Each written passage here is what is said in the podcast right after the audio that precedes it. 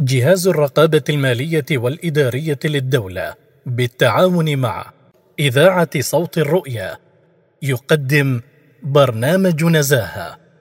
سعادة الشيخ أحمد بن سعود السيابي الأمين العام بمكتب المفتي العام للسلطنة.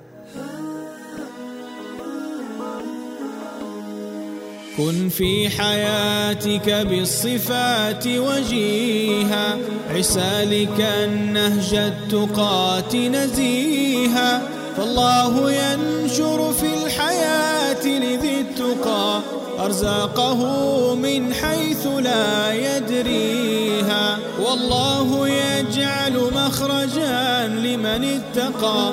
ويعينه ولنفسه ظل الأمان كرامتان يوم القيامة في حمى باريها طبت ميادين البلاد بأهلها بعدالة وأمانة تعليها. العدل ضد الجور وهو وضع الشيء في محله والعدالة المأخوذة من العدل هي الاستقامة بمعنى أن الأمور يجب أن تكون مستقيمة وأن تسير على الاستقامة. والله تعالى أمر بالعدل في كتابه العزيز في مواضع كثيرة منها قول الله عز وجل إن الله يأمر بالعدل والإحسان. وقد أمر نبيه صلى الله عليه وسلم أن يقول وأمرت لأعدل بينكم. والعدل يجب أن يكون في كل شيء من من الرئيس أو من المرؤوس من المسؤول أو المسؤول عنه. والعدل يتدخل في كل شيء يتدخل مع الإنسان نفسه. لقول النبي صلى الله عليه وسلم إن لنفسك عليك حقا وإن لبدنك عليك حقا. والعدل يجب أن يكون بين الزوج والزوجة. من الزوجة لزوجها ومن الزوج لزوجته. وفي كل شيء يجب أن يكون هنالك عدل لأن بالعدل تستقيم الأمور.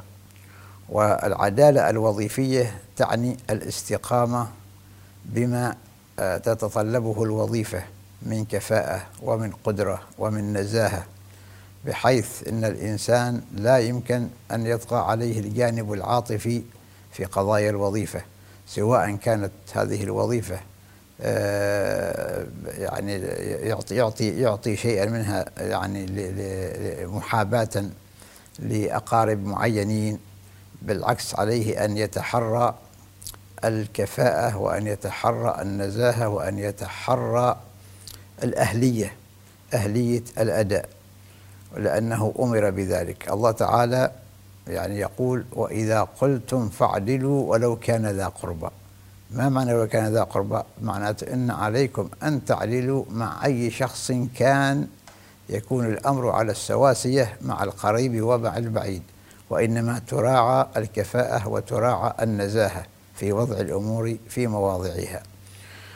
عمر بن الخطاب رضي الله عنه لما ولى يزيد بن أبي سفيان على الشام قال له إن لك بالشام قرابة فلا تحابهم بمعنى أنك لا تقدم لا تقدمهم على غيرهم وإنما يجب أن يكون الجميع في مرحله في مكان واحد وفي منزلة واحدة.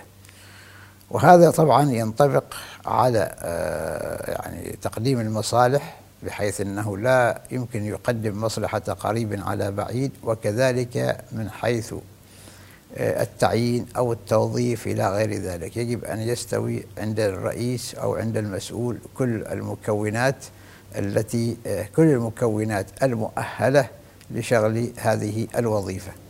ولأن العدل هو أمر الله تعالى به. إن الله يأمر بالعدل والإحسان. وهذه هذه الأمور إذا انفلتت من يد المسؤول أو من يد الرئيس معناها معنى أن انفلاتها يكون فيه انفتاح كبير على غير المشروع وعلى غير المأمور به. فلذلك لا بد من مراعاة الأفضل ومن مراعاة الذي عنده الأهلية ومن مراعاة الذي عنده الكفاءة ومن مراعاة الذي من مراعاة الذي عنده آه، النزاهة إلى غير ذلك. فالنصوص الدينية من القرآن ومن السنة آه، تدلنا على ذلك ويعني ولا بد من مراعاتها ومن الأخذ بها. فلذلك العدالة الوظيفية تقتضي وضع الأمور في في في موضعها. كن في حياتك بالصفات وجيها. عسالك النهج التقات نزيها. فالله ينشر في الحياة لذي التقى أرزاقه من حيث لا يدريها. والله يجعل مخرجا لمن اتقى ويعينه إن ولنفسه ظل الأمان كرامتان يوم القيامة في حمى باريها طبت ميادين البلاد بأهلها بعدالة وأمانة تعلي